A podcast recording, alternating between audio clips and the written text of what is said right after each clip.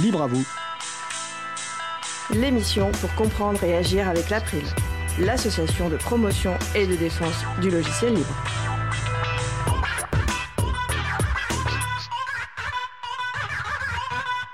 Bonjour à toutes, bonjour à tous. Au cœur de l'April, ce sera le sujet principal de l'émission du jour. J'aurai le plaisir d'avoir avec moi plusieurs personnes actives au sein de l'April pour parler des activités de l'April, de son fonctionnement. Posez-nous toutes vos questions pendant le direct, nous y répondrons. Avec également au programme Stop Covid et également une présentation du label Territoire numérique libre ouvert à toutes les collectivités. Nous allons parler de tout cela dans l'émission du jour. Vous êtes sur la radio Cause Commune, la voix des possibles, 93.1 FM en Ile-de-France, en DAB+, 24 heures sur 24 et partout dans le monde sur le site causecommune.fm. La radio dispose également d'une application Cause Commune pour téléphone mobile. Soyez les bienvenus pour cette nouvelle édition de Libre à vous, l'émission pour comprendre et agir avec l'April, l'association de promotion et de défense du logiciel libre. Je suis Frédéric Couchet, le délégué général de l'April. Le site web de l'April, c'est april.org. Vous y trouvez déjà une page consacrée à cette émission avec les liens et références utiles, les détails sur les pauses musicales et toute autre information utile en complément de l'émission. Nous sommes mardi 16 juin 2020, nous diffusons en direct, mais vous écoutez peut-être une rediffusion ou un podcast. Donc si vous voulez réagir avec nous, poser une question pendant ce direct, n'hésitez pas à vous connecter sur le salon web de la radio. Pour cela, rendez-vous sur le site de la radio, causecommune.fm, cliquez sur chat et retrouvez-nous sur le salon dédié à l'émission, dièse, libre à. Nous vous souhaitons une excellente écoute. Alors tout de suite, place au premier sujet. Évoquer le code à la main une règle de droit ou un procès en lien avec les œuvres, les données, les logiciels ou les technologies, c'est la chronique In Code We Trust, dans le code nous croyons de Noémie Berger, avocate au cabinet d'une. Alors déjà, on a le plaisir d'avoir le retour de Noémie après quelques semaines d'absence. Donc déjà, bonjour Noémie. Fred, bonjour, est-ce que, Ah. que tu m'entends? Là, c'est parfait. Bonjour Noémie. Parfait. Alors Noémie, tu souhaites nous parler aujourd'hui de l'application Stop Covid sous l'angle du traitement des données personnelles des personnes utilisatrices. Je te laisse la parole. Bonjour à tous, j'espère que vous vous portez bien. Euh, la chronique de ce jour est consacrée à Stop Covid, l'application pour smartphone développée dans le cadre du déconfinement. C'est une première, cette application a fait couler beaucoup d'encre avant même sa mise en œuvre. Beaucoup s'interrogent sur l'utilité de cette application, ou plus grave, les atteintes aux libertés publiques qu'elle pourrait engendrer. Y a-t-il suffisamment de garde-fous autour de cette application? Après avoir identifié les caractéristiques de Stop Covid et les conditions de son développement, nous reviendrons sur quelques avis émis par des experts et nous aborderons comment le public a réceptionné cette application.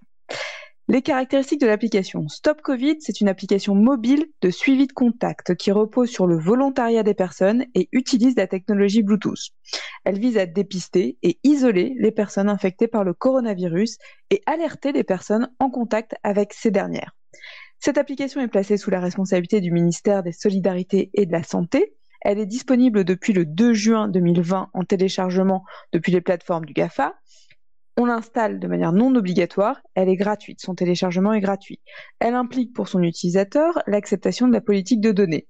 En pratique, le smartphone va stocker une liste de pseudonymes temporaires des appareils qu'il a croisés pendant 14 jours. C'est ce qu'on appelle l'historique de proximité.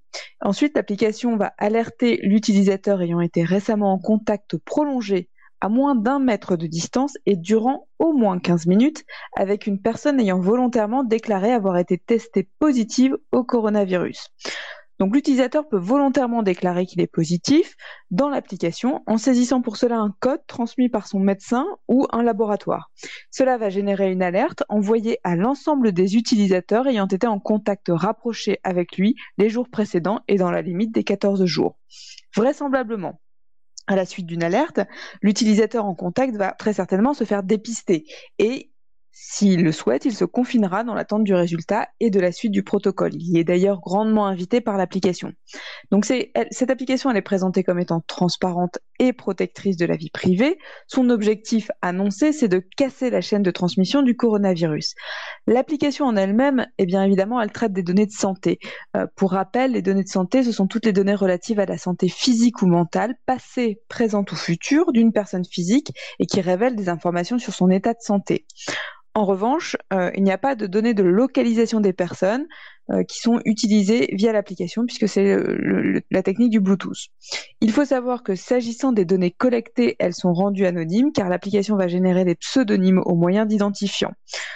Donc tout ça fait que euh, cette application elle est soumise au règlement général sur la protection des données, le RGPD. Il faut également noter que l'application est temporaire et qu'elle n'a pas vocation à être proposée au public après la fin de l'épidémie. La durée de vie de cette application, elle est en principe de six mois à compter de la fin de l'état d'urgence sanitaire. S'agissant des conditions de développement de l'application, eh bien, le développement a été confié à l'INRIA, l'Institut national de recherche en informatique, qui est également en charge de la recherche en sciences et technologies du numérique. Dans le cadre de ce projet d'application Stop Covid, l'INRIA et un institut allemand ont publié le protocole Robert. Ce protocole, eh bien, il peut être utilisé pour la construction d'applications mobiles de suivi de contact avec deux objectifs. Le premier, le respect de la réglementation sur les données. Le deuxième objectif, c'est de pouvoir être résistant à des attaques crédibles. S'agissant de ce protocole, la Commission nationale de l'informatique et des libertés, la CNIL, s'est prononcée dans son avis du 25 mai 2020, on y reviendra, pour la CNIL, ce protocole est conçu dans une logique de minimisation et de protection des données. Donc il est considéré comme satisfaisant. Euh, s'agissant du code source de l'application, euh, il est publié, alors non pas en intégralité, mais en partie. Euh, c'est d'ailleurs ce qui fait débat, hein, puisque la politique de publication du code source développée dans le cadre de ce projet eh bien, est présentée comme reposant sur trois catégories. Une partie restreinte non publiée qui serait des tests ou euh, des parties critiques pour la sécurité de l'infrastructure, une partie rendue publique sans appel à contribution qui correspondra à des parties qui implémentent directement des spécifications très précises, et une partie relevant de l'open source, entre parenthèses, avec des appels à contribution sur le cœur de l'application, notamment eh bien l'implémentation du, du, protocole Robert. Ces critiques, euh, eh bien, elles sont, euh, elles sont, elles sont continue. Euh, et euh, jusqu'à présent, c'est vrai que ces critiques, elles ont notamment eu euh, comme comme point principal, eh bien, de dire que les, parties de ce code qui n'étaient pas soumis à des licences propriétaires, donc étaient critiquables. Il n'y avait pas de publication sous licence libre de, de l'application. Et la CNIL avait en fait, elle, demandé, et nous verrons un peu plus tard, que le code source soit librement accessible, ce qui n'a pas été suivi. Il y a d'autres analyses qui ont été faites à propos de cette application. Euh, plusieurs experts se sont prononcés, des experts dans le milieu médical. On a le Conseil national de l'ordre des médecins, le Conseil scientifique, l'Académie nationale de médecine, mais également dans le domaine du numérique avec le Comité national pilote d'éthique du numérique, la Commission supérieure du numérique et des postes. De mon côté, j'ai retenu les informations des avis de la CNIL et du Conseil national du numérique et de la Commission nationale consultative des droits de l'homme qui m'ont semblé très intéressantes d'un point de vue juridique puisque la CNIL à deux reprises avant et après la mise en œuvre de Stop Covid s'est prononcée. Le 24 avril 2020, nous avons un premier avis de la CNIL euh, sur le principe même de mise en œuvre de cette application. La CNIL indique qu'il faudra respecter certaines conditions pour être conforme au RGPD, notamment elle insiste sur l'usage volontaire de l'application, l'utilisation de pseudonymes, une utilisation temporaire et évidemment une conservation des données limitée dans le temps, la sécurisation des données ainsi qu'une vigilance particulière pour le traitement des données de santé. Euh, pour la CNIL, la finalité de cette application, elle doit être strictement limitée à l'alerte de personnes exposées au risque de contamination et surtout ne pas avoir pour objet de surveiller le respect des mesures de confinement ou d'autres obligations sanitaires, ou bien même d'organiser une prise de contact avec la personne alertée ou de réaliser un suivi du nombre de personnes qui auraient été infectées, voire d'identifier des zones dans lesquelles ces personnes se seraient déplacées. Donc la, la CNIL avait considéré que dans ces conditions, la mise en œuvre de Stop Covid, euh, sous réserve qu'elle soit utile à la stratégie de déconfinement et qu'elle soit conçue de façon à protéger la vie privée des, utilisateurs, était envisageable. Le 25 mai 2020, la CNIL a rendu un second avis euh, sur cette fois-ci le projet de décret encadrant Stop Covid. La CNIL va rappeler que cette application doit être mise en œuvre avec prudence. Elle relève que l'application est utile et que le traitement est nécessaire et qu'il existe des garanties pour limiter les atteintes à la protection des données. Euh, elle, retient également que la durée limitée à six mois est satisfaisante. Elle émet cependant quelques critiques hein, sur, la manière de fonctionnalité de cette application euh, et également aussi sur les informations qui sont transmises, notamment à l'égard des mineurs et des parents des mineurs. Euh, elle évoquait aussi dans cet avis le libre accès à l'intégralité du code source de l'application. Euh, nous avons ensuite euh, un arrêt qui est également favorable par rapport à cette application qui a été émis par le Conseil national du numérique avec quelques recommandations qui n'ont pas toutes été suivies des, faits. Et euh, en revanche beaucoup plus beaucoup plus limitées la Commission nationale consultative des droits de l'homme, eh bien, elle s'était autosaisie, hein, car les elle s'était autosaisie sur ce projet et a considéré que, en rappelant que la conformité à la seule réglementation sur la protection des données personnelles n'équivaut pas au respect des droits et libertés fondamentaux, et donc elle, elle émet un avis euh, en mettant en avant une atteinte disproportionnée. L'ordre des avocats du barreau de Paris a également déconseillé l'utilisation de cette application.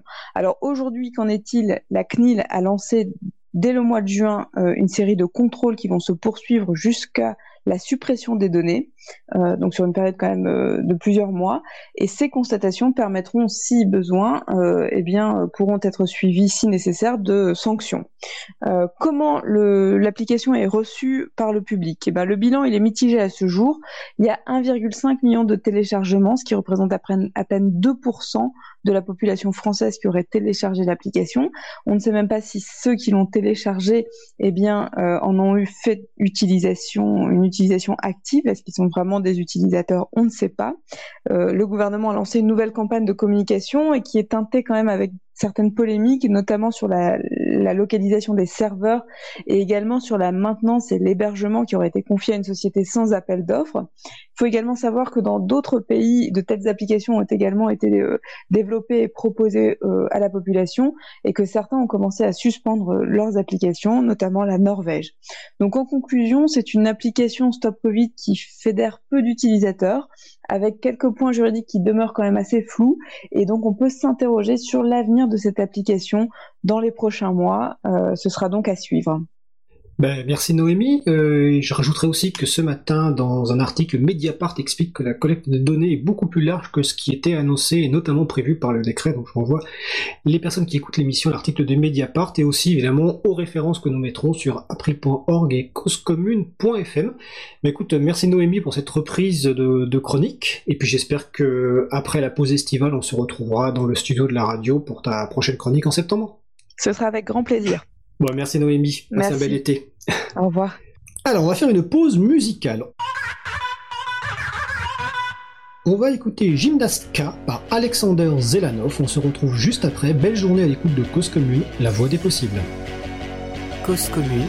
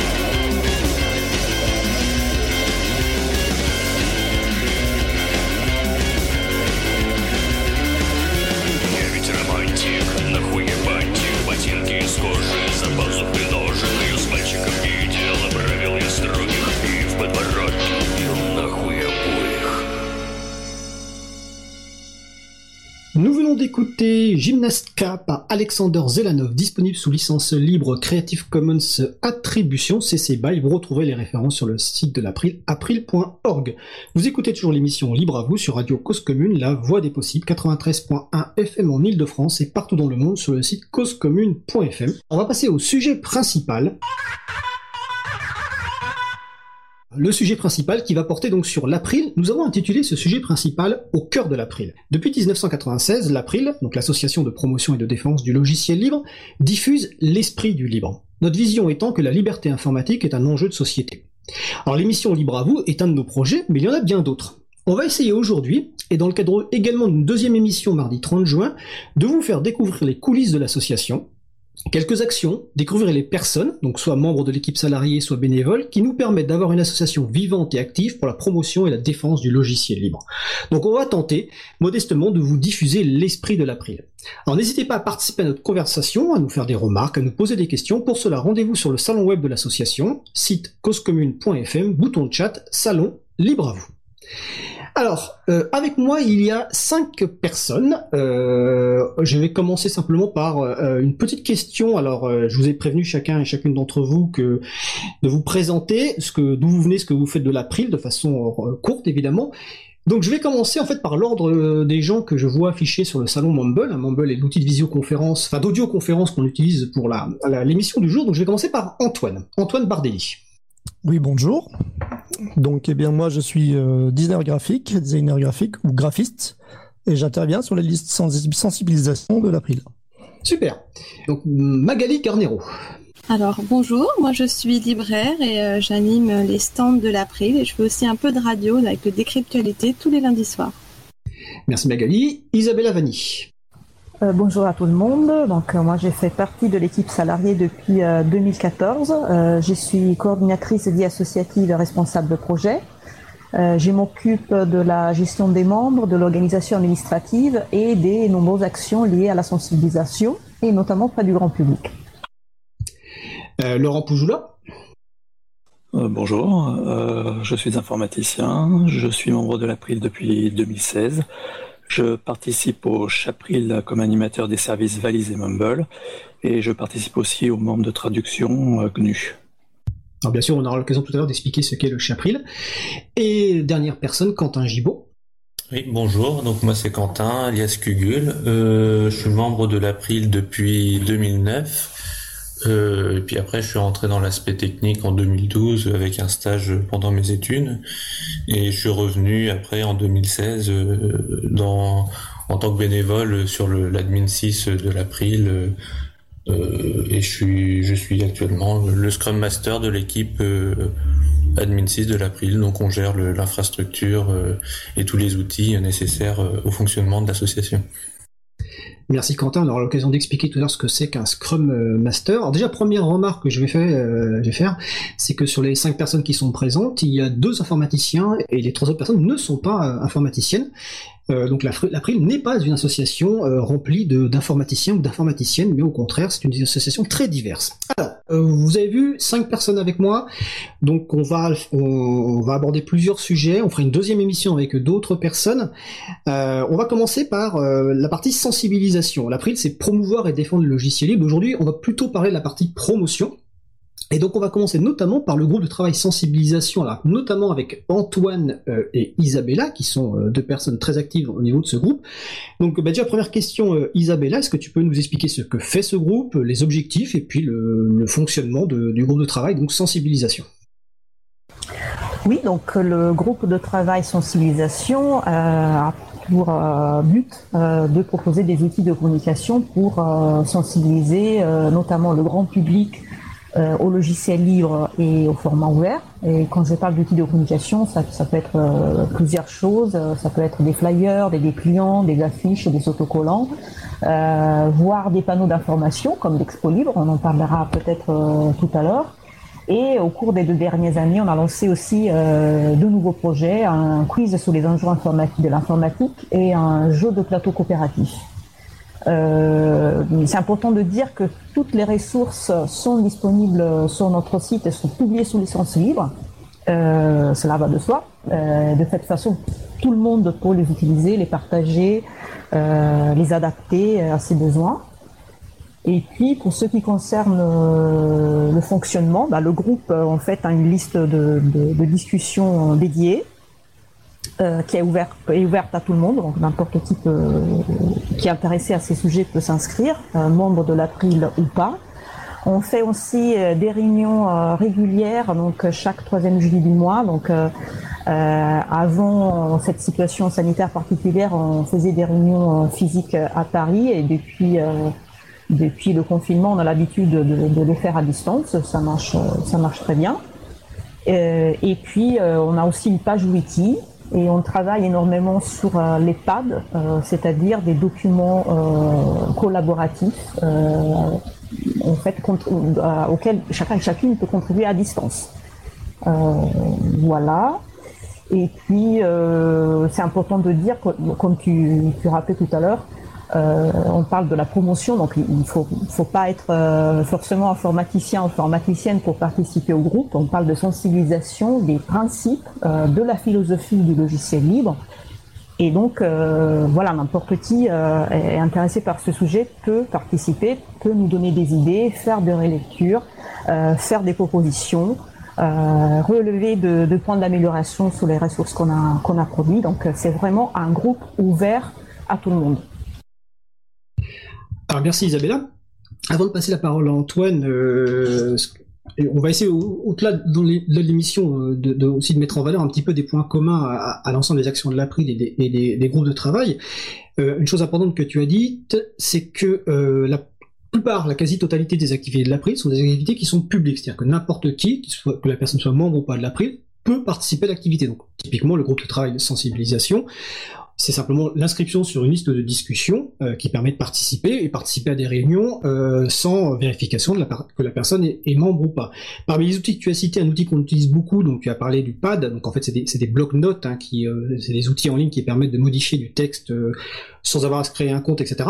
Ben, un autre exemple d'utilisation de bloc-notes, c'est la préparation de l'émission Libre à vous. Toute la préparation de l'émission Libre à vous, si vous allez sur april.org ou sur causecommune.fm, vous trouverez le lien, se fait via un bloc-notes dédié sur lequel on on place la plupart de nos idées de, enfin, nos idées d'émissions, nos idées de personnes à inviter. Pour les musiques, on a aussi un bloc-notes dédié, donc voilà, on, on, les met, on les choisit là-dedans et d'autres personnes peuvent contribuer. Donc voilà, ça c'est un point essentiel dans l'activité de l'April, c'est que c'est une activité qui peut être faite par n'importe quelle personne, qu'elle soit membre ou pas de l'April. Alors d'ailleurs Antoine, euh, donc Antoine Bardelli, toi tu es graphiste, alors je ne me souviens pas si quand tu as rejoint euh, le groupe sensibilisation tu étais déjà membre ou pas de l'April, mais à la limite peu importe. Mais en tout cas voilà, toi tu es arrivé à un moment, alors il y a quelques années maintenant, je pense plus d'une dizaine d'années, où on avait, euh, on avait bien besoin de graphistes, et donc toi tu es arrivé sur le groupe sensibilisation, et tu as commencé par travailler sur un projet euh, qui existe toujours, hein, qui est un poster et un dépliant qui s'appelle le logiciel libre, comment ça marche. Alors quelle était ta, ton, expérience de contribution justement à ce groupe sensibilisation? Euh, oui, bah, déjà Isabella a bien, décrit le, groupe.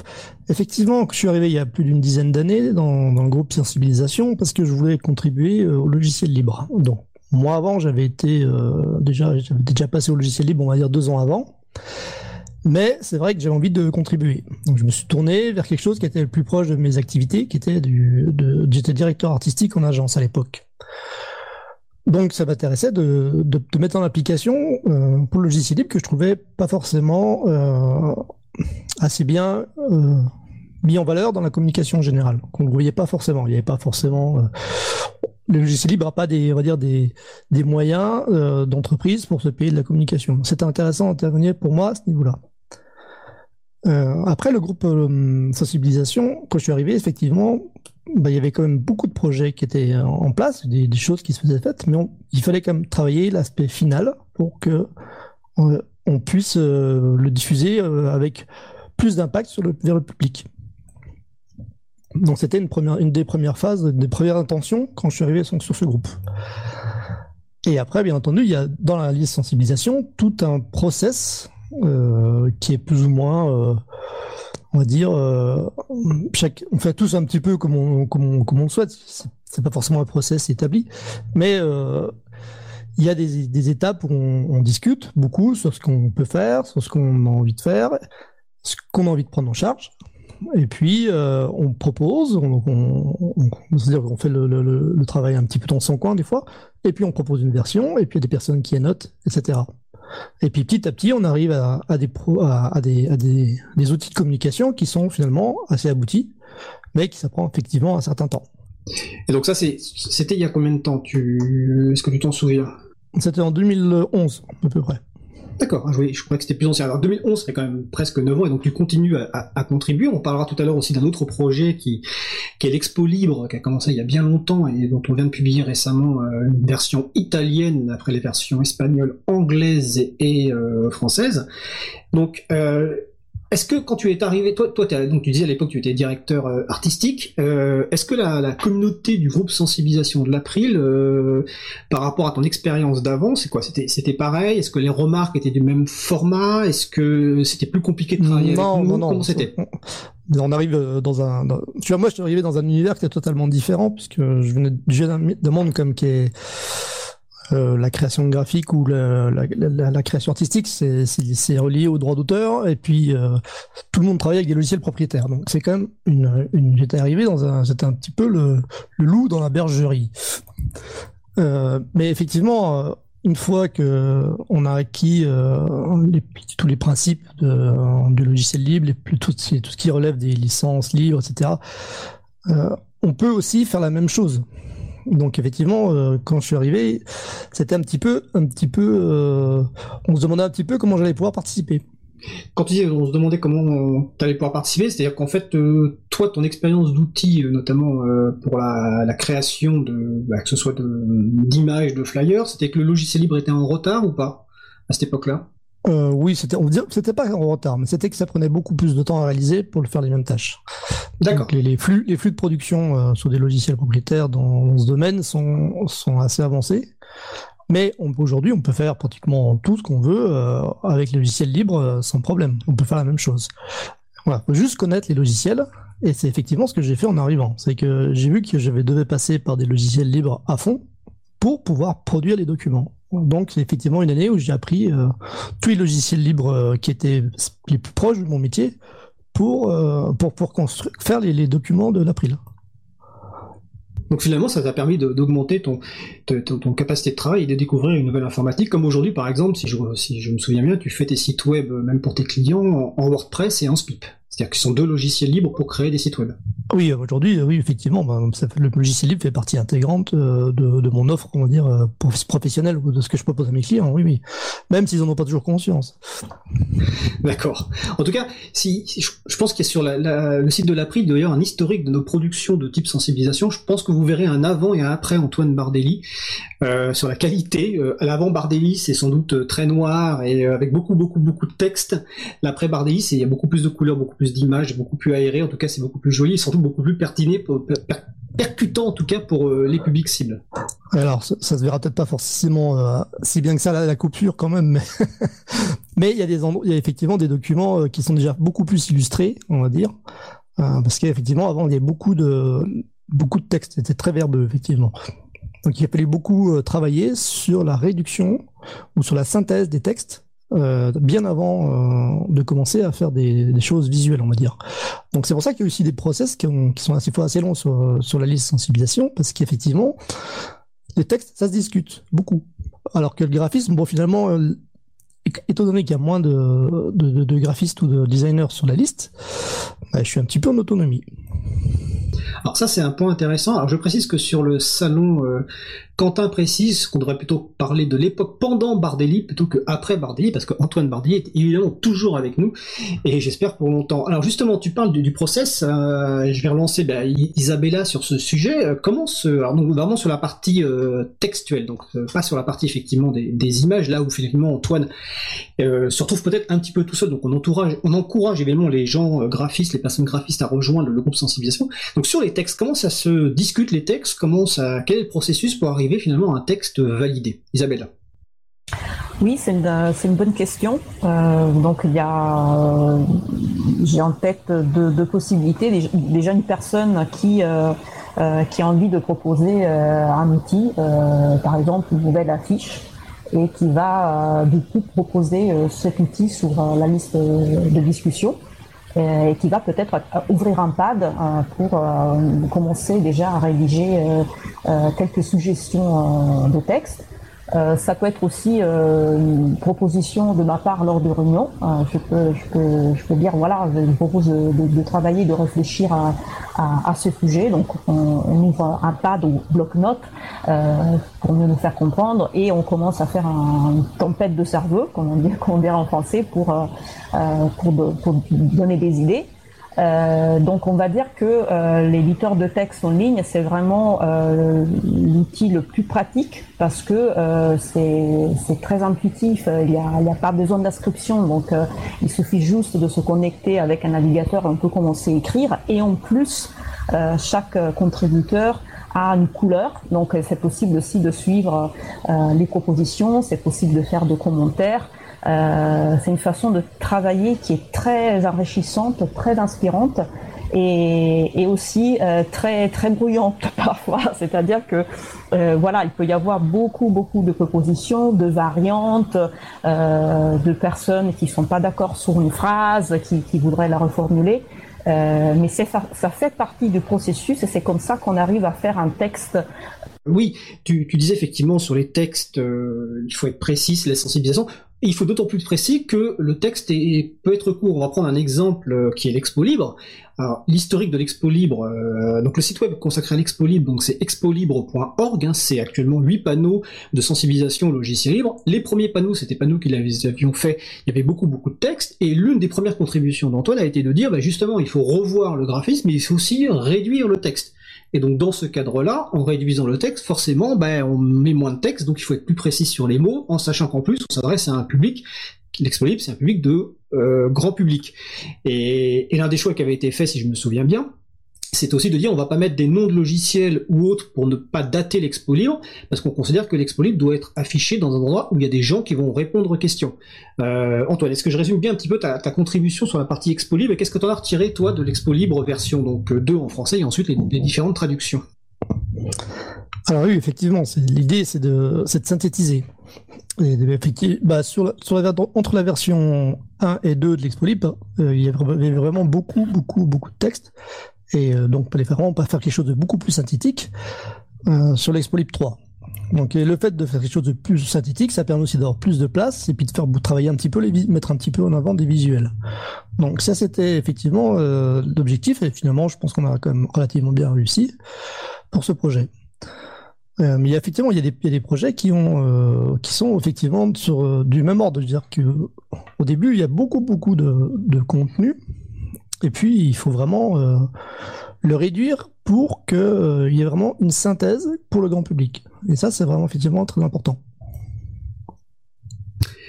Oui, tout à fait. Alors je vois sur le salon qu'il y a une remarque sur les euh, sur les, les pads, hein, les blocs-notes. Hein, euh, en fait, un outil effectivement euh, ne, fait, ne, ne suffit pas lui seul. Il y a toute une méthode de travail. justement, l'une des actions actuellement de Isabella, on en parlera peut-être tout à l'heure, c'est de d'accompagner les gens, les personnes à utiliser les, les, les blocs-notes et peut-être trouver des nouvelles versions, des nouveaux outils pour permettre effectivement aux personnes néophytes de pouvoir contribuer facilement.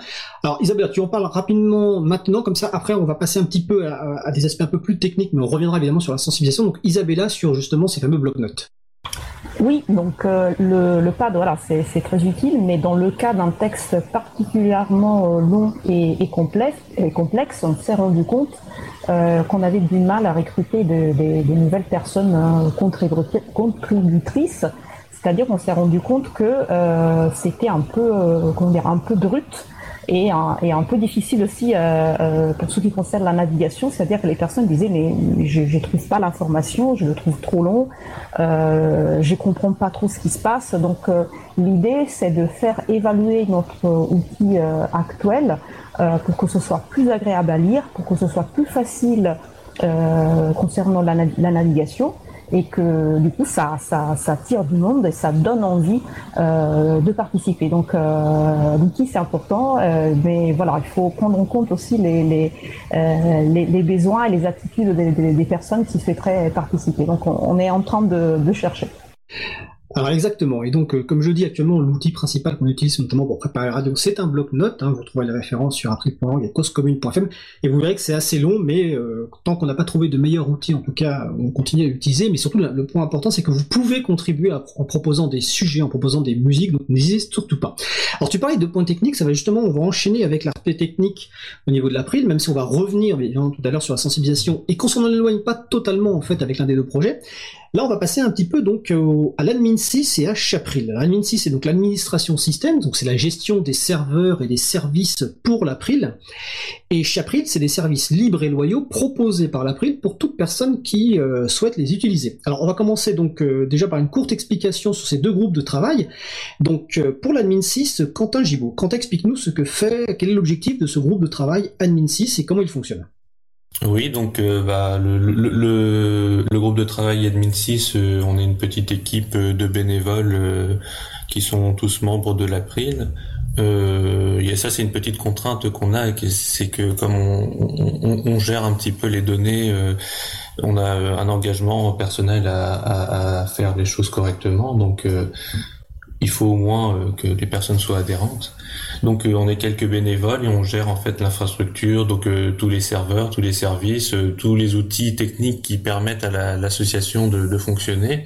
Donc ça va être le site web, les différents services en ligne, ce Mumble qu'on utilise là actuellement pour l'émission de radio. Et donc c'est à la fois du travail d'installation, aussi il travaille beaucoup de travail de maintenance et de, de réparer les pannes quand elles surviennent, de changer un disque dur quand il y a un disque dur à changer sur le serveur, etc., etc. Et euh, donc bah, la particularité de ce groupe, c'est bah, un peu comme tous les groupes de l'April, c'est d'être euh, composé que de bénévoles, ce qui impose euh, certaines contraintes en fait sur ce métier-là, qui sont pas forcément présentes professionnellement. C'est qu'on est peut-être sur du temps un peu plus long euh, que professionnellement, car euh, bah, c'est suivant les agendas des gens qui y contribuent. Et donc euh, c'est pour ça qu'on a une organisation qui se force à avoir en fait des réunions mensuelles pour faire le point sur l'infrastructure et de d'avoir une certaine agilité qu'on a mis en place pour pouvoir bah, se forcer en fait à, à, se poser les questions de, des choses qui sont à faire en ce moment, les, les différentes urgences, etc. Après, on a adapté forcément à l'agilité pour qu'elle soit un petit peu plus sur le long terme que sur le court terme, parce qu'évidemment, c'est difficile euh, d'être sur des temps très courts euh, en tant que bénévole mais euh, c'est comme ça qu'on fonctionne.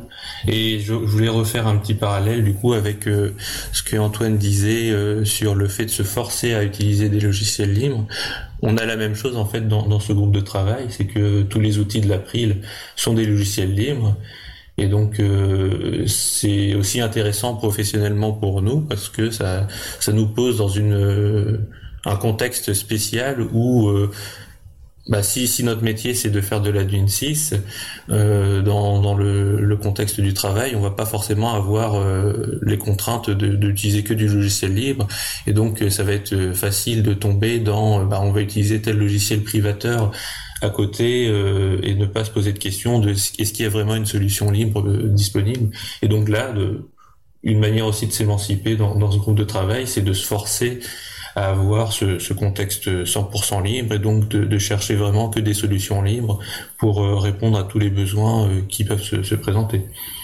Et euh, peut-être là pour faire un petit un petit parallèle donc avec Chapril, bah le, projet Chapril a été créé dans un premier temps par l'équipe Admin 6 parce qu'il fallait bien démarrer de quelque part, mais justement on l'a créé de manière à à, ce qui s'émancipe lui-même et euh, toujours avec l'idée que ce soit euh, indépendant l'un de l'autre, euh, comme ça il n'y a pas de conflit sur l'infrastructure et sur les différents outils.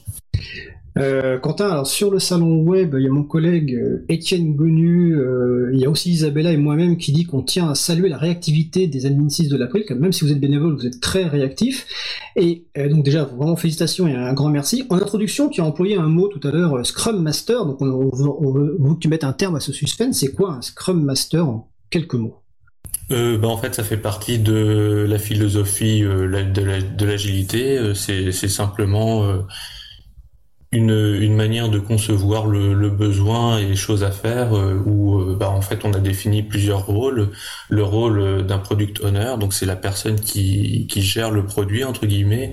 Le rôle du scrum master, c'est la personne qui, qui gère les les, les scrums d'agilité. Et donc en fait, bah, c'est simplement qu'il y a une personne qui qui se positionne euh, simplement en dans la réflexion de qu'est-ce qu'on a besoin pour l'April et il y a une personne qui va se positionner en euh, comment répondre à ce besoin et c'est cette personne là qui va du coup gérer l'équipe et euh, le, le, travail dispatcher en fait les tâches suivant le les, les, les bénévoles les disponibilités et les choses à faire alors donc effectivement, toi tu es le Scrum Master, donc c'est toi qui, on va dire, anime l'équipe d'Admin 6, et c'est un sort de coordinateur. Et euh, moi je suis ce qu'on appelle Product Owner en anglais, alors je sais pas comment ça se traduit, euh, mais en fait je représente en gros quelque part l'association et j'exprime les besoins. Et donc chaque mois, comme tu l'as tout, à l'heure dit, donc euh, à 21h sur Mumble, on fait un point entre bah, moi et puis l'équipe sur les besoins, où on en est, etc. Donc voilà, c'est un travail d'équipe, mais la effectivement, la majeure partie de l'admin 6 de l'April est gérée euh, par euh, des bénévoles. Alors, euh, tu viens d'expliquer effectivement que l'admin 6, donc c'est pour les services de l'April, pour l'association, ses membres, son équipe salariée. Et il y a quelques années, on a lancé le Chapril pour participer donc au collectif Chaton de Framasoft. Donc Laurent, Laurent Poujoula, toi tu fais partie du Chapril, donc explique-nous ce qu'est le Chapril et puis quelle est la, différence d'objectif et peut-être la différence de, de, fonctionnement ou de complémentarité avec le groupe Admin 6. Laurent Alors, le Chapril, c'est un groupe qui a pour but de montrer qu'on peut utiliser au quotidien des services libres. Pas forcément directement des logiciels libres, mais au moins des services libres. Pour montrer aux gens qu'on peut se passer des services de, des GAFAM, tout simplement. Donc pour ça, l'April s'est doté du, du, groupe Chapril et en se basant sur euh, l'infrastructure à, construite par les admin 6, euh, on a un groupe d'Anim 6, et non pas d'admin 6, qui chacun va gérer un service. Alors la gestion de ces services, bah, chacun choisit le service qui lui plaît le plus. évidemment, on en discute, on met pas n'importe quoi. Et puis euh, le, met en place, le déploie dans l'infrastructure euh, du Chapril, et après le gère et l'anime, d'où le nom Anim 6 d'ailleurs. D'accord, on va, on va rappeler que les GAFAM sont les, fameux géants du net qui se gavent de nos données personnelles, hein, donc euh, Google, Amazon, Facebook, Apple, Microsoft et autres. Le site Chapril sur lequel vous pouvez trouver les services Chapril, c'est chapril.org. Donc par exemple, vous allez trouver un service de bloc-notes, vous allez trouver un service de, copie de documents, enfin d'hébergement de, fichiers, vous allez trouver un, serveur d'audioconférence Mumble et d'autres services euh, qui existent et qui vont arriver. Et d'ailleurs, dans l'émission du 30 juin, nous aurons euh, Christian Pierre Maumont qui est l'animateur euh, du Chapril. Euh, donc, et ces, donc ces services, contrairement effectivement aux services de l'admin 6, sont ouverts à toute personne qui le souhaite, que ce soit euh, que vous soyez ou pas membre de l'April, euh, et ils sont offerts librement et gratuitement, et nous on a l'engagement de le maintenir sur euh, sur le long terme. Alors je vois quand même que le temps file, on va faire une pause musicale. On va écouter Memories par Hatch. On se retrouve juste après. Belle journée à l'écoute de Cause Commune, la voix des possibles. Cause Commune 93.1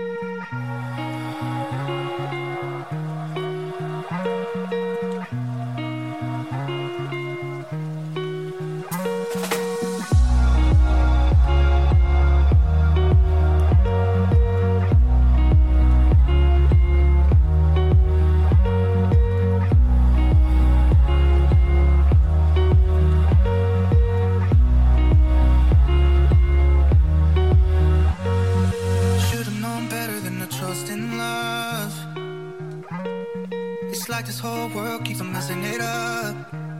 Yeah. I thought that I could do better if I just believed. I'm thinking back to when you were in the sweater that you got from me.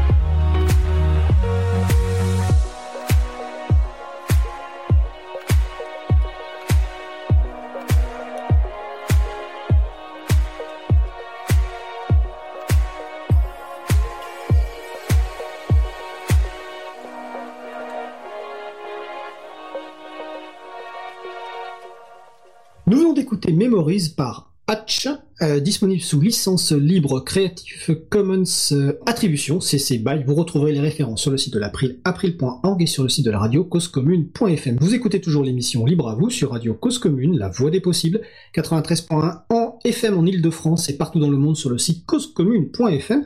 Donc nous allons poursuivre notre... euh, tour d'horizon de des activités de l'April et du fonctionnement de l'April. Alors, juste avant la pause musicale, on, par- on parlait un petit peu de technique, on va y revenir après, mais je voudrais qu'on aborde un nouveau sujet euh, qui est un petit peu lié au premier, la sensibilisation, c'est la présence de l'April à des conférences, à des événements, à des stands, donc de l'importance de la présence à ces événements, quel type d'événements, etc. Donc là, je vais euh, bah, commencer peu par un, bah, demander en fait à Magali, Magali Garnero, qui a tenu de très nombreux stands euh, pour l'April. Alors Magali, est-ce que tu peux expliquer euh, pourquoi il est important, selon toi, d'être présent à des, événements et à quel, quel type d'événement euh, l'April est présent?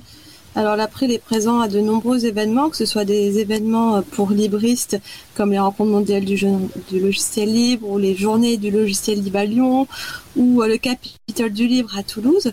Donc là on est un peu entre informaticiens, donc on tient au courant toutes les actions que l'April fait parce que ben, l'April fait énormément de choses et c'est quasiment impossible de tout suivre. Et puis il y a d'autres événements beaucoup plus euh, grand public. On est allé à la fête de l'UMA, on est allé au Geek Ferries, à Geekopolis à l'époque où ça existait encore, au parc Open Source Summit, où là c'est plutôt des gens du grand public qui connaissent pas forcément grand chose à l'informatique et qu'on on essaye de les, euh, les sensibiliser aux enjeux du logiciel libre, à toutes les lois qui sont passées qui vont à l'encontre du logiciel libre ou tout simplement au risque que les GAFAM, Google, Amazon, Facebook, Apple, Microsoft font peser sur le logiciel. Donc c'est l'occasion, euh, évidemment, je suppose, de diffuser, distribuer des documents de sensibilisation produits par le groupe sensibilisation, hein, que ce soit donc euh, des, des pliants, de poser, enfin de mettre l'expo libre, également du parler évidemment de- du, du. Est-ce qu'il faut des, comment dire, est-ce qu'il faut des connaissances particulières et notamment pour animer un stand de, de l'April, pour expliquer, voilà, pour être présent sur un stand de l'April? Est-ce qu'il faut des compétences particulières? Alors, faut aimer parler, faut euh, savoir euh, communiquer euh, avec des gens qu'on bah, qu'on connaît pas, tout simplement, ne pas avoir peur d'aller vers les inconnus. Faut quand même se tenir au courant de de l'actualité de l'April. Et puis, ben, depuis des années, depuis qu'Isabella est là, mais même avant avec Aurélia, ben, il y a toujours une très bonne ambiance euh, sur les stands, ce qui permet aux bénévoles de se connaître, de, de discuter. Des fois, il y a des projets qui se montent comme ça. Et c'est vraiment, euh, vraiment sympathique euh, de participer au stand sans avoir beaucoup besoin de connaissances. Typiquement, suivre la lettre d'information suffit amplement pour tenir un stand. Et on va préciser que euh, les groupes dont on a parlé juste avant, et notamment Admin, Admin 6 et Chapril, c'est un engagement un petit peu sur la durée, parce que bah, l'Admin 6, euh, si les serveurs de l'association tombent, bah, on est mal. Et le service Chapril, comme l'a expliqué tout à l'heure Laurent, bah, on s'engage sur la durée, à maintenir un, service Chapril parce qu'il va être utilisé par des personnes. Les stands, par contre, c'est une contribution possible ponctuelle. Et je crois qu'on a d'ailleurs plusieurs membres qui, dont la contribution euh, est d'être présents à des stands. Euh, voilà, ils prennent une journée ou deux parce que c'est souvent des stands en, semaine. Et donc ces gens-là, ça leur permet de, contribuer ponctuellement à l'association.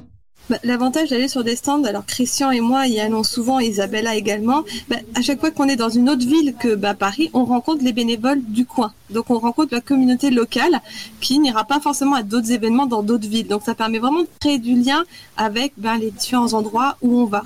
Alors je vais demander à Isabelle ce qu'elle en pense, mais d'abord je vais, parce que là je suis en train de regarder le salon web de la radio, donc n'hésitez pas à nous rejoindre un site web causecommune.fm. Vous cliquez sur le bouton de chat et vous nous rejoignez sur le salon euh, Dièse Libre à vous. Je vois que donc que nous dit. Alors, euh, ah, il revient sur la partie sensibilisation de tout à l'heure. Du coup, le choix de l'outil libre comme postulat influence la méthode de travail à cause de sa moindre disponibilité. Ça peut être déroutant, voire bloquant en fonction des personnes auxquelles on s'adresse. Alors effectivement, c'est un, point qui a été évoqué au début par, euh, Antoine, tout à fait. Euh, néanmoins, nous ne sommes pas des gens euh, qui, disons, repoussons tout le monde si la personne n'utilise pas euh, 100% de logiciel libre. hein. Euh, un point, par exemple, qui peut être important, c'est que la personne peut produire un document de sensibilisation avec un outil privateur, mais si elle peut l'exporter, et d'ailleurs elle doit le faire si possible dans un format ouvert, nous, ça nous permet de le récupérer et ensuite de pouvoir le modifier avec des logiciels libres. Donc l'importance aussi des formats ouverts. Et d'ailleurs, le groupe sensibilisation a fait un, un dépliant et même un mini site web sur les formats ouverts que vous retrouverez en référence évidemment sur les pages consacrées à l'émission. Donc voilà, c'est une excellente remarque, mais effectivement, voilà, on essaye d'accompagner les gens, comme le dit d'ailleurs Christian Pierre Momont, qui est sur le euh, qui est sur le salon.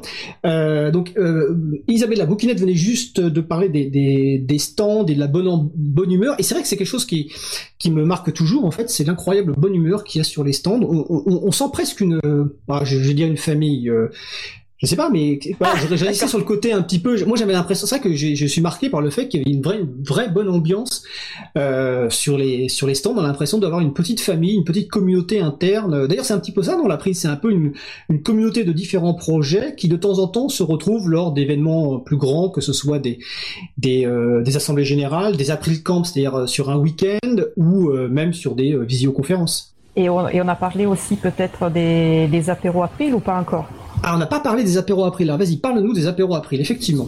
Voilà, donc déjà, bah, je suis contente d'entendre que vous vivez cette, cette ambiance euh, euh, joyeuse et chaleureuse sur nos, sur nos stands. Moi, je suis, je suis de l'autre côté, donc je, je, suis bien, je suis contente d'avoir les bénévoles avec moi, mais ça, ça fait plaisir voilà, d'avoir ce, cet autre point de vue. Euh, donc oui, on participe à des événements qui sont organisés un peu, un peu partout en, France, euh, mais on organise nous-mêmes des événements et tout particulièrement, on organise un événement par mois qui s'appelle l'apéro de l'April et qui a donc lieu euh, un vendredi par mois. Donc c'est jamais c'est jamais le, le, même vendredi, ça peut être le premier, le dernier, ça, ça, ça vraiment dépend de la disponibilité euh, de l'équipe salariée pour animer la soirée. Euh, mais c'est une, une, façon, voilà, c'est un rendez-vous informel autour d'un verre qui, qui permet de discuter des actualités de la de l'April, mais aussi de, de mieux se connaître. Donc c'est vraiment important de, de, cette fonction de d'animer la, la, vie associative. On est une association, on a, on a besoin euh, de, de, nos membres et donc on, on, cherche des occasions aussi pour les voir, pour les connaître, pour qu'ils se sentent bien euh, euh à l'après. Oui, ça, c'est un point important parce que contrairement à beaucoup d'associations, euh, quand elles ont une équipe salariée, bah, finalement elles se reposent sur l'équipe salariée. Euh, à l'après, on a toujours euh, eu la volonté euh, d'avoir à la fois l'équipe salariée, mais aussi les bénévoles. Donc les apéros, effectivement, c'est une façon bah, de créer du, lien, mais aussi de lancer des projets. Alors les apéros euh, euh, ont lieu au local à Paris bah, parce que l'équipe salariée est à Paris, mais comme tu le dis, il y a aussi des apéros en région. Et évidemment, si vous nous invitez à venir, on viendra. Alors bon, actuellement c'est un peu plus compliqué, mais bientôt il sera de nouveau possible de voyager euh, et de pouvoir aller aux apéros. Alors avant de passer la, parole à Magali qui je vois que je veux intervenir, je vois que sur le salon web on nous dit euh, Françoise 62, j'aimerais bien voir l'April chez nous. Alors en fait l'April elle est pas loin de chez vous parce qu'en fait elle est déjà sur les listes de discussion donc en fait que vous pouvez rejoindre. Et après physiquement il y a sans doute des événements sur lesquels on peut participer, je ne sais pas du tout dans quelle région vous êtes, mais en tout cas voilà, quand des groupes euh, d'utilisateurs d'utilisatrices locaux organisent des événements, bah, nous on est présents, donc voilà, on peut se déplacer. Mais c'est vrai que l'équipe salariée est basée à Paris, mais une bonne partie de l'activité April se fait en fait euh, en ligne. Et je pense que pour répondre donc à Étienne, qui est sur le salon web toujours, qui a un retour des apéros au local à Paris en septembre, et plus globalement, je pense. Alors Boulogne-sur-Mer, eh écoutez, je, je pense qu'on serait ravis euh, d'aller à Boulogne-sur-Mer s'il y a un apéro qui s'organise. On peut, et c'est un appel d'ailleurs aux membres ou même au soutien de l'April. Si vous voulez organiser un apéro, on l'a déjà fait euh, plusieurs fois autour de l'April. Euh, bah vous trouvez une salle, un café ou autre, et nous on vient pour parler de l'April et répondre à, vos questions. Alors je regarde sur l'autre salon maintenant, sur le salon interne Mumble, qui voulait réagir. D'abord il y a, euh, on va commencer par Magali qui souhaiterait parler, et ensuite ce sera Quentin. Magali. Bah, en fait, que ce soit les apéros organisés par l'équipe salariée ou que ce soit les centres, il faut savoir qu'on est très bien traité en tant que bénévole. C'est-à-dire qu'on arrive sur un stand, il y a Isabella qui dit il faut faire ci, il faut faire ça, donc on sait exactement ce qu'il y a à faire. Ensuite, on est abreuvé si on a soif. Euh, elle, on est, vraiment au petit soin avec nous. Et puis, euh, comment dire, l'ambiance est chaleureuse. Les gens viennent nous rencontrer, ils sont heureux de retrouver l'April, ils sont heureux des activités qu'on fait, ce qui fait que ben bah, on se sent vraiment utile sur un stand ou même à un apéro où on peut discuter de sujets bien pointus et c'est un bonheur d'être à l'April. Quentin, tu voulais faire une remarque sur le 62, donc je suppose que c'est le département 62 oui, euh, donc euh, je sais pas exactement, c'est peut-être dans le nord, mais en tout cas c'est juste à côté. Euh, je crois que c'était en 2017 peut-être. Euh, on avait fait une, un stand de, de l'April, donc directement sur un événement qui se situait à la Coupelle Neuve. Euh, c'était un événement un peu transversal où il y avait euh, bah, des, associations écologistes, euh, des, associations un peu culturelles et du coup il y avait aussi un stand de l'April qui était venu présent sur ce, cet événement qui s'appelait l'éco clico. je crois que c'est organisé par l'association Les Petits Pas. Et donc, bah, je, crois que ça vient tous les deux ans. et bah, c'est pas dit qu'on on y retourne qu'on reparticipe. Donc c'est une occasion de venir nous voir. Après, s'il y a d'autres événements sur euh, d'autres villes euh, de la région, on peut aussi participer.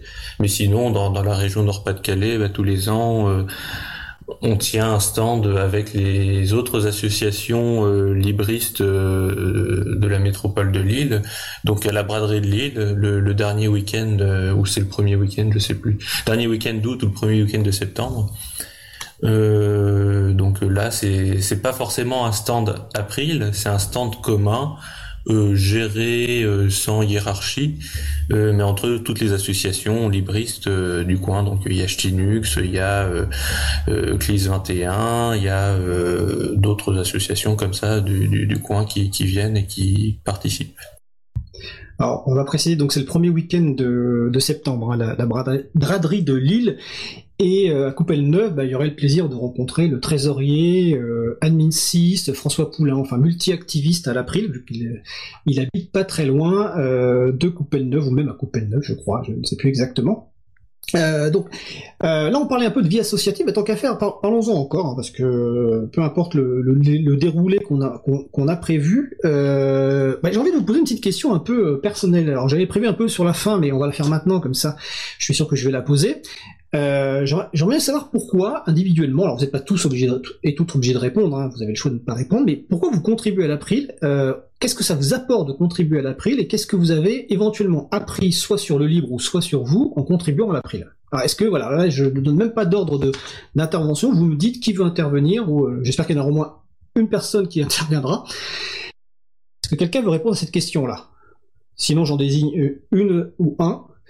Euh, Quentin, bah vas-y Quentin euh, bah moi personnellement, euh, ça m'a permis euh, déjà dès 2012, de, dans le cadre d'un stage, bah de, de, de, découvrir aussi le métier d'admin 6 euh, et de, de, faire un petit peu une entrée professionnelle là-dedans.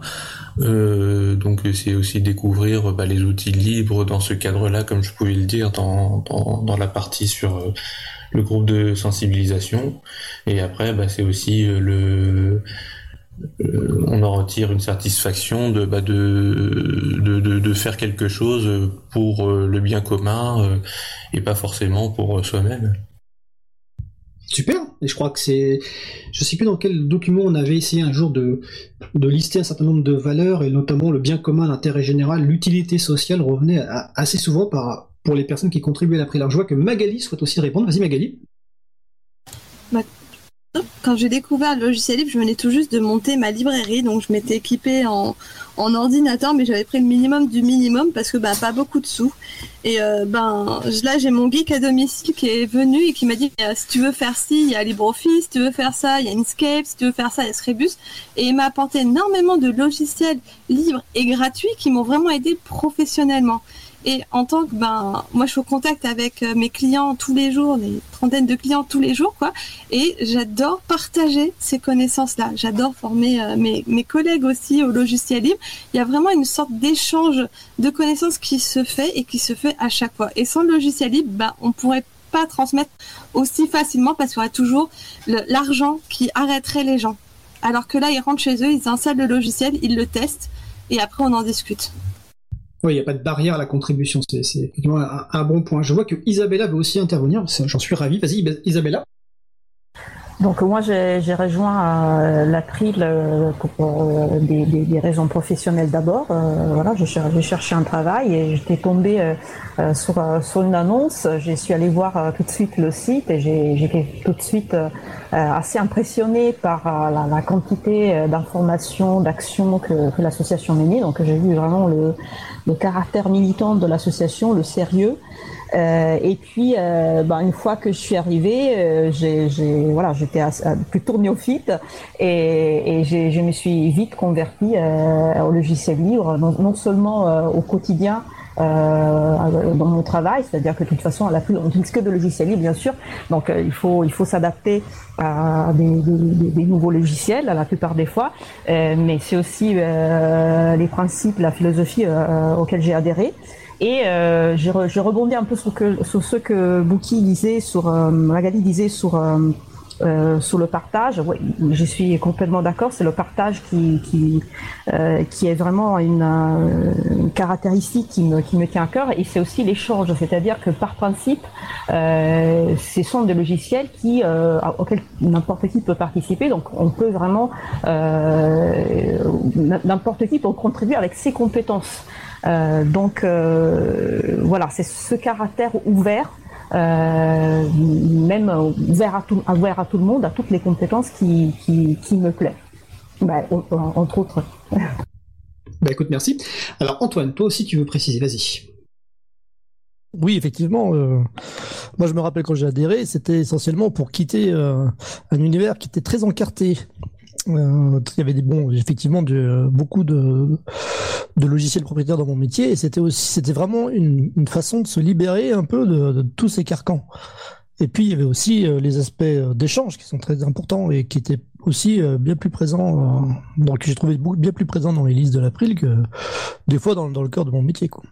Alors, avant de passer éventuellement la parole à Laurent, je sais pas s'il voudra parler là-dessus, mais je voudrais qu'il parle un petit peu de Cherry. Antoine, vu que tu as la parole, l'un des projets auxquels tu participes actuellement, qui est un autre projet important, et notamment pour la radio, pour l'émission de radio, c'est le futur site libreavou.org Euh, donc, est-ce que tu peux nous en parler euh, rapidement Voilà, qu'est-ce que tu es en train de mettre en place euh, et quand Est-ce que question piège évidemment Quand est-ce que le site sera peut-être disponible?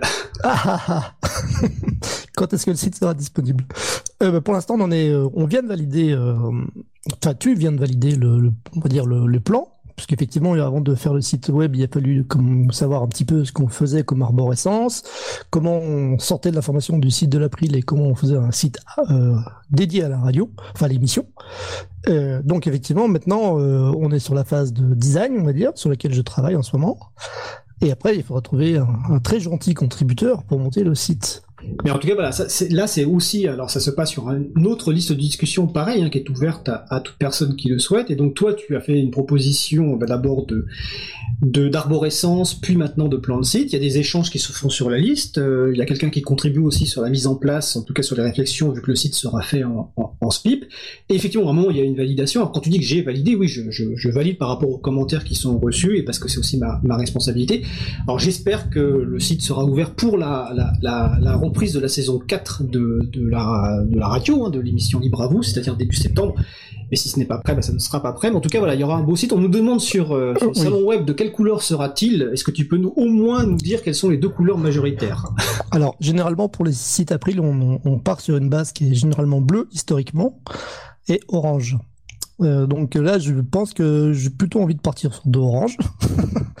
donc, euh, a priori, euh, on va quand même garder un peu de bleu, mais c'est plutôt la tendance.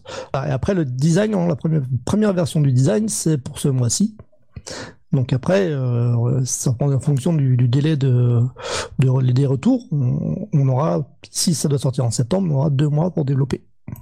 D'accord, super. Alors je précise que pour les personnes qui ont déjà vu le, on a aussi un t-shirt que tu as, donc tu as fait le design récemment, qui est aussi euh, bleu et orange et dont les premières, euh, premières, enfin c'est pas vraiment la première. On va pas revenir sur l'historique de ce t-shirt, mais peut-être que ça pourrait faire l'objet d'une question Easter eggs, euh, type Easter eggs, c'est-à-dire quel est le problème avec la première version? Mais en tout cas, on vient de passer commande de, ce t-shirt qui devrait arriver d'ici quelques quelques semaines et qui sera disponible lors des prochains événements à April, quand il sera possible à nouveau d'avoir des événements et c'est assez bleu et assez orange. En tout cas, nous on aime beaucoup au sein de, de l'équipe.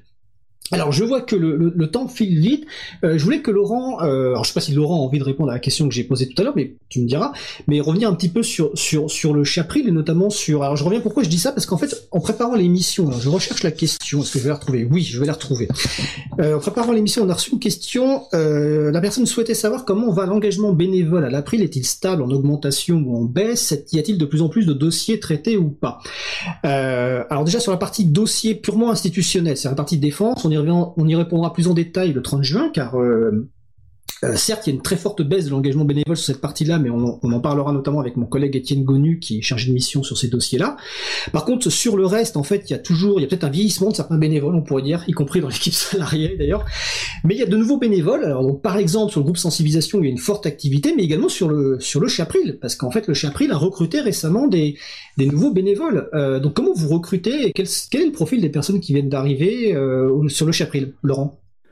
Alors, les personnes qui viennent d'arriver sur le Chapril sont des, les derniers arrivés sont des développeurs euh, qui développent pour l'essentiel du logiciel libre, du moins en logiciel libre, mais pas que. Hein, on peut pas toujours euh, faire comme on a envie, hélas.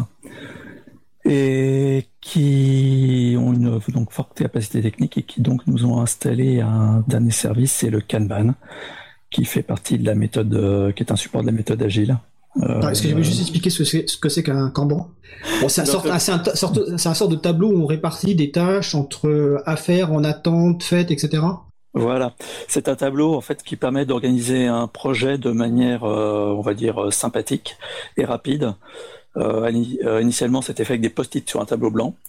Et on met par exemple les tâches à faire et à réaliser sur une première colonne à faire avec la liste des tâches, et puis on la passe sur la colonne en cours avec le nom de la personne qui va le suivre, et ainsi de suite. Donc c'est très visuel, c'est très ludique, et ça va très vite. Et il y a, on a depuis mm, actuellement pré-essai au, au Chapril, en pré-ouverture, pardon, le, le service Kanban qui a un support informatique qui simule tout ce qu'on faisait avec des post-it et des tableaux blancs, mais de manière euh, beaucoup plus euh, sympathique. On peut associer à chaque carte, chaque post-it, euh, des documents, des informations, des états, des couleurs, etc. etc. D'accord. je vois que tu me réponds sur le salon que tu peux répondre à la question que j'avais posée, donc savoir bah, pourquoi tu contribues à l'April, qu'est-ce que ça t'apporte? Voilà, bah, le logiciel libre, j'utilisais beaucoup avant d'arriver à l'April.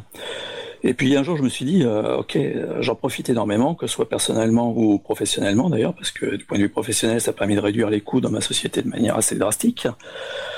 C'était l'argument euh, massu, hein, je veux dire, pas forcément le meilleur, mais le plus efficace. Et à un moment, je me suis dit, bah, qu'est-ce que moi je pourrais faire pour renvoyer l'ascenseur? Et je traînais dans un salon où je suis tombé sur Store d'April, et je veux dire que j'ai été convaincu là-bas de m'inscrire à l'April et de voir un petit peu de. Après, on m'a demandé un petit peu ce que je pouvais faire, et dans le temps que j'avais, bah, j'ai commencé par les traductions du groupe GNU, qui est un groupe qui traduit euh, les documents de la Free Software Foundation, qui est anglaise, enfin américaine, en français, pour pouvoir les diffuser plus largement. Et j'ai commencé comme ça. Puis un jour, quelqu'un s'est avisé que j'étais euh, programmeur administrateur système de métier et euh, j'ai été recruté pour le Chapril. D'accord. Alors, on va bientôt arriver à la conclusion de cette première euh, émission. On vient de parler, donc tu viens de parler de Trad GNU, donc traduction de la philosophie GNU. Je vais juste préciser qu'en fait, c'est euh, un projet historique à l'April, car c'est le premier projet, premier groupe de travail qu'on a ouvert en 1996, quand l'April a été créé. On s'est dit, tiens, on va mettre en ligne des textes expliquant la philosophie du logiciel libre. Et à l'époque, il y avait évidemment déjà le site de GNU.org, donc qui existait. Et on s'est dit, et non, le mieux, c'est carrément de traduire ce qu'ils ont mis en ce que les personnes ont mis en ligne, c'est souvent des textes de Richard Stallman, donc c'est un projet qui existe depuis 1996 et qui continue donc à pouvoir euh, maintenir et traduire de nouveaux textes, souvent de Richard Stallman, donc sur le site de GNU.org, donc et également la newsletter, donc la lettre d'information de la FSF sur le site fsf.org. Donc FSF, c'est la Free Software Foundation, donc la fondation pour le logiciel libre. Euh, alors je ne sais pas si quelqu'un, une personne a envie d'intervenir, une dernière intervention avant qu'on qu'on mette un terme à cette première émission. N'hésitez pas à me le dire sur le salon web, sinon on va, on va en rester là pour cette première émission. Donc euh, je vois que a priori personne ne veut intervenir. en tout cas, je vais faire les remerciements. Euh, alors, euh, je, ah si, si je, vois que Isabella nous dit qu'on a oublié de dire que sur les stands, c'est aussi un, un moment idéal pour recruter et proposer euh, d'adhérer à l'April et également de rejoindre des groupes de travail. Juste précision qu'on n'a peut-être pas effectivement dit, c'est que le modèle de financement de l'April, c'est exclusivement la cotisation de, des membres, mais on rentrera peut-être un peu plus dans ces détails le 30 juin notamment avec euh, Elsa Potier qui travaille à l'April justement dans la partie euh, vie associative.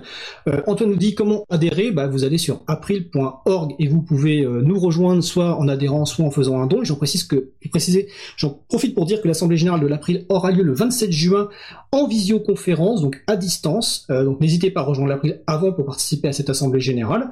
Euh, Quentin Gibaud me précise que l'admin 6 April et le Chapril recrutent également. Bah, vous trouverez toutes les informations pour nous rejoindre, pour trouver une manière de contribuer sur donc april.org. Antoine me dit que la liste sensibilisation recrute. En fait, tout l'April recrute. Quand j'entends recrute, c'est évidemment des bénévoles avant toute chose. Donc vous allez sur april.org, vous trouverez toutes les informations nécessaires. Venez aux apéros, invitez-nous à des apéros en dehors de Paris, euh, sur Boulogne-sur-Mer, Françoise. euh, nous, nous viendrons dès qu'il sera possible. N'hésitez pas à nous inviter. Euh, on va dans un café, on discute un petit peu, on parle de l'April, etc.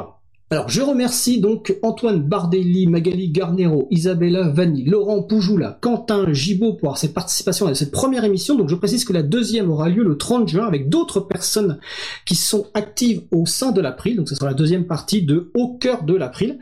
Et donc, je vous remercie. On va faire une pause musicale.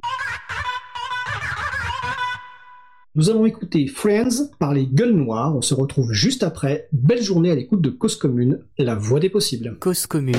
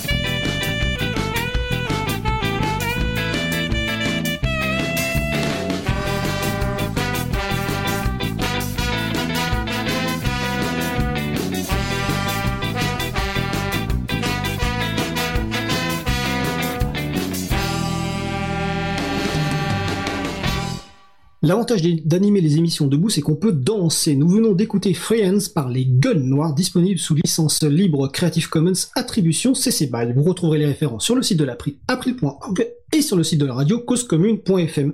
Vous écoutez toujours l'émission Libre à vous sur Radio Cause Commune, la voix des possibles, 93.1 FM en Ile-de-France et partout dans le monde sur le site causecommune.fm. Nous allons passer maintenant au sujet suivant. Nous allons donc poursuivre et finir avec la présentation du label Territoire numérique libre qui s'adresse à toutes les collectivités. Nous avons le plaisir d'avoir avec nous Béatrice Pradillon, chargée de communication à l'ADULAC, donc Association des développeurs et utilisateurs de logiciels libres pour l'administration et les collectivités territoriales. Le site de l'ADULAC c'est adulact.org et le site des territoires numériques libres c'est territoire-numérique-libre.org. Béatrice, est-ce que tu es bien avec nous? Oui, je suis là, bonjour et merci pour l'invitation. Eh bien, écoute, merci à toi, Bé- Béatrice, d'être avec nous. Donc, bah, déjà, première question euh, toute simple. hein, que- Qu'est-ce que le label Territoire numérique libre À qui s'adresse-t-il Comment il fonctionne Et quel est l'intérêt pour les, can- pour les collectivités de candidater et d'obtenir ce label? Le label donc est un label qui a été créé en 2016, euh, voilà à l'initiative l'initiative de la Dulacte et le projet de ce label c'est de vraiment de valoriser euh, au sein des collectivités territoriales toutes les initiatives et les politiques en faveur du libre. Euh, parce qu'il se passe beaucoup de choses en fait dans les territoires, dans les collectivités, il y a beaucoup d'initiatives. Et même nous la Dulacte qui travaillons euh, depuis 18 ans avec les collectivités, euh, nous ne savons pas tout ce qui se passe en fait dans ces collectivités. Et, euh, c'était vraiment une occasion à la fois voilà de, mettre en valeur ces initiatives d'une part et de permettre aux collectivités vraiment de faire un état des lieux, une évaluation de où j'en suis en fait au niveau de, de mes, mes usages libres en fait. Donc on a créé un questionnaire euh, qui est aujourd'hui euh, réparti en cinq grandes parties euh, et qui touche un petit peu à tous les domaines, à la fois la stratégie, les logiciels libres, les systèmes libres, l'open data, la communication, la formation. Et euh, ce formulaire, en fait, voilà, permet euh, à, la, à la collectivité de faire un état des lieux complet de ses usages de son fonctionnement, de ses projets sur les 5-10 dernières années. Et en fonction de ça, elle va obtenir en fait une note qui va aller de 1 à 5. Alors ce ne sont pas des, étoiles, ce sont des, euh, des. Voilà. Et, euh, et depuis donc depuis 2016, nous attribuons chaque année ce label. C'est un label minésimé qu'on peut renouveler chaque année. Alors je précise que le label va donc du niveau 1 au niveau 5, le niveau 1 étant donc une, une première, euh, un premier pas en fait dans le domaine du logiciel libre et le niveau 5 étant euh, voilà, le niveau vraiment euh, d'excellence en la matière. D'accord. Et combien il y a eu de lauréats depuis la, la première édition Approximativement. Hein? Alors, on a une cinquantaine de collectivités euh, labellisées en France, euh, vraiment de tout type, hein, parce que c'est des départements, des villes. On a une région aussi. Euh, on a eu aussi des, quelques établissements publics, un petit peu comme on a eu un SDIS la première année, un centre départemental d'incendie secours qui a qui a candidaté. Mais on a principalement, voilà, on a principalement des villes, des départements, des communautés de communes, communautés d'agglos. Et on se rend compte en fait que d'année sur l'autre, les collectivités qui ont été labellisées aiment renouveler leur label, en fait. Elles aiment euh, voir un petit peu refaire un état des lieux. Et donc on a beaucoup de collectivités d'une année sur l'autre qui reviennent vers nous. Oui, parce qu'il faut que, que, le label, en fait, il est, enfin évidemment non, que le label il est millésimé, donc chaque année il faut recandidater, et puis ça peut permettre à une collectivité d'augmenter de, niveau, par exemple de passer de 3 au niveau 4, et donc de montrer une amélioration dans la prise en compte des libertés informatiques, que ce soit donc logiciel libre ou données publiques. Tout à fait, c'est c'est vraiment nous on encourage à le faire à le faire euh, tous les ans euh, ou voire tous les deux ans pour les collectivités qui ont un petit peu moins de temps accordé euh, parce que vraiment ça peut permettre de se fixer des objectifs, de décider que bah là on, on se donne deux ans pour atteindre par exemple le niveau 4 et ça peut être voilà ça peut être une, une, un, un marqueur en fait pour la collectivité de sa progression. Tout à fait. Alors, ce label, on l'a dit, est organisé par l'Adulact, donc c'est une initiative de l'Adulact, mais est-ce qu'il est organisé en partenariat avec d'autres structures? Et euh, est-ce qu'il y a aussi le soutien de structures institutionnelles? Alors en fait, j'ai envie de parler, on parle nous en termes de comité d'orientation, c'est-à-dire que ce sont vraiment euh, euh, des, des, des, structures qui sont déjà impliquées sur le sujet et qui nous aident en fait euh, chaque année à la fois à promouvoir le label, mais aussi à repenser le, questionnaire, le fonctionnement. Et donc au, sein de ce comité, il y a la FUL, donc l'association francophone des utilisateurs de logiciels libres, l'April. cette année, nous avons ajouté, enfin coopté un nouveau membre, c'est l'association DEC euh, qui est euh, une association en fait de structures mutualisantes dans le domaine du numérique. Euh, il y a le cluster Naos, c'est euh, l'ancien nom du, du, enfin le nouveau nom pardon du pôle akinétique, et la ville de Saint-Martin-d'Uriage euh, qui nous permet aussi de, voilà d'avoir le, le, point de vue des petites collectivités, du point de vue en fait des élus. Donc ce qui fait qu'au sein de ce comité d'orientation, on a à la fois des associations libristes, on a des associations de mutualisants, des entreprises du numérique libre et, et des élus aussi qui, qui œuvrent chaque jour voilà dans ce domaine-là. Donc ça permet d'avoir des points de vue euh, très, très différents qui nous permettent de faire avancer aussi les choses chaque année. Oui, c'est très bien. Et nous, euh, au niveau de la prime, on est euh, évidemment ravis de, de participer à cette initiative. Et c'est important que tu précises que le, que le label, c'est pas que pour les grandes collectivités. Hein. Toute collectivité, de, quelle que soit sa taille, peut obtenir un label même de niveau 4 en fonction de, de ce qu'elle fait, parce qu'évidemment, la notation, on tient compte de la, de structure de, la, collectivité. Donc, Béatrice, c'est la cinquième édition. Est-ce qu'il y a des nouveautés? Est-ce qu'il y a un bilan, des candidatures manquantes alors en fait cette année, euh, à la, la, principale nouveauté, c'est donc on, on, a on a associé l'association Déclic au comité, mais c'est vrai qu'au niveau du, du, fonctionnement même, on n'a pas fait de, de, changement cette année, et même au niveau du formulaire, euh, on est on a rajouté, on va dire, la notion d'influence au niveau du territoire, c'est-à-dire que euh, on essaye de mesurer, de dire est-ce que euh, une collectivité peut avoir influencé d'autres collectivités du point de vue des logiciels libres. Euh, voilà, c'est on a apporté cette petite notion plus, mais dans l'ensemble, on a voulu garder un formulaire assez similaire à 2019 parce que c'est vrai qu'on est quand même dans une situation un petit peu exceptionnelle. On sait que les collectivités en ce moment, elles ont beaucoup de priorités euh, qui ne sont pas forcément de candidater à un label. Donc on s'est dit aussi que cette année, euh, en ayant un formulaire, un questionnaire qui, est, qui est euh, semblable à 2019, on va aussi encourager les collectivités déjà labellisées à renouveler leur label, parce que voilà, c'est vrai que ça, ça demande quand même un petit temps, un petit temps d'investissement de, de, remplir, de remplir ce dossier. Donc voilà, on a voulu s'assurer que les collectivités n'aient pas de, de, de, justement de, de grosses nouveautés qui leur demandent un travail vraiment supplémentaire cette année. D'accord, donc le formulaire de candidature est, en ligne depuis le 10 juin, donc il faut le remplir. Ensuite, quelle est la date limite et est-ce qu'un ju un jury va se réunir? Est-ce qu'il va se réunir physiquement? Et quand? Alors, euh, les, dates de candidature cette année, donc c'est du 10 juin au 15 octobre 2020 à minuit. Euh, et en fait, on, on, conseille aux candidats en fait de, fonctionner en deux étapes. On a d'abord une liste de questions à télécharger, à imprimer, euh, qui permet vraiment de faire le tour des services, d'aller voir les différents agents, les élus, et de pouvoir, voilà, de pouvoir préparer en fait le dossier. Et dans un second temps, de faire le voilà, de remplir le questionnaire en ligne sur Framaform avant donc le, le 15 octobre. Euh, il y a à peu près euh, un petit peu plus de 100 questions, je crois, réparties en cinq parties. Donc, ce n'est pas non plus euh, un temps incroyable hein, de, remplir ce questionnaire. certaines collectivités, voilà, le font en demi-journée sans problème. Euh, et au niveau de la suite, en fait, on se laisse toujours 5-6 semaines à peu près de traitement des candidatures. Donc ça veut dire qu'à peu près aux alentours de euh, mi-novembre, fin novembre, euh, on réunit le jury et, euh, et, ensuite on fait la remise des labels. Donc cette année, on n'a pas encore de date déjà fixée, mais on sait que ce sera dans l'entour voilà, de, de, fin novembre. Euh, on va certainement faire ça à peu près en même temps que le salon des maires et voilà le comme comme l'an dernier en fait on avait fait voilà en même temps que le salon des maires. Donc c'est je n'ai plus les dates exactes, mais c'est fin novembre. Oui, ça va être fin novembre. D'accord, bah écoute, on encourage toutes les collectivités donc à candidater, je rappelle le site web, hein, territoire-numérique-libre.org, donc le label territoire numérique libre. Euh, bah écoute, nous étions donc avec Béatrice Pradillon, chargée de communication à la Dulac. Bah écoute, Béatrice, je te remercie de ta participation, puis au plaisir de se voir peut-être pour la, la remise des prix euh, au Salon des maires, euh, donc à la rentrée fin novembre. Merci beaucoup pour l'invitation en tout cas. Écoute, à bientôt en tout cas. Donc, il nous reste, bah, on approche de la fin de l'émission. Je vais regarder quelles annonces je peux faire.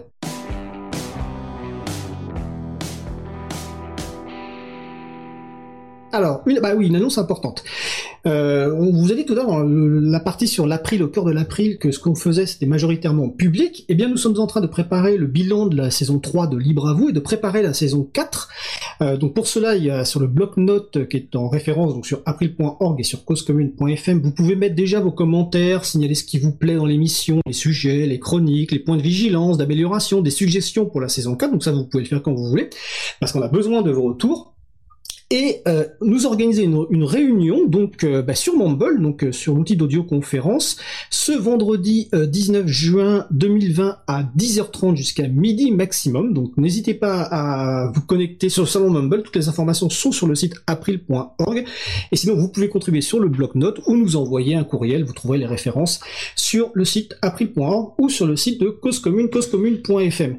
Et sinon, il y a aussi des reprises d'activités euh, physiques. Donc, par exemple, à Digne-les-Bains, il y a une cartopartie euh, OpenStreetMap. OpenStreetMap, c'est un projet de cartographie qui a pour euh, but de constituer une base de données euh, géographique libre hein, du monde. On en a parlé déjà dans l'émission à, deux reprises. Donc, à Dijon, il y a une cartopartie. Je, mes pensées vont à Jean-Christophe Becquet, président de l'April, qui habite Dijon.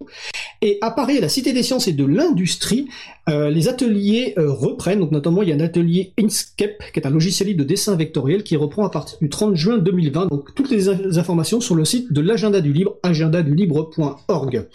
Donc, notre émission se termine. Je remercie les personnes qui ont participé à l'émission. Noémie Berger, Magali Garnero, Laurent Poujoula, Antoine Bardelli, Quentin Gibaud, Isabella Vanni, Béatrice Pradillon, et également toutes les personnes qui étaient sur le salon web de la radio. Aux manettes de la régie aujourd'hui, William Agasvari. William anime les émissions Et pour cause et cyberculture sur la radio. Merci également à Sylvain Kutzmann, Antoine, bénévole à l'April, Olivier Grieco, le directeur d'antenne de la radio qui s'occupe de la post-production des podcasts. Un nouveau merci à Quentin Gibaud, le même que tout à l'heure, qui s'occupe du découpe du podcast complet en podcast individuel par sujet. Vous retrouverez sur le site april.org et sur causecommune.fm une page avec toutes les références utiles. Nous vous remercions d'avoir écouté l'émission. Si vous avez aimé cette émission, n'hésitez pas à en parler le plus possible autour de vous. Faites connaître également la radio Cause Commune, la voix des possibles.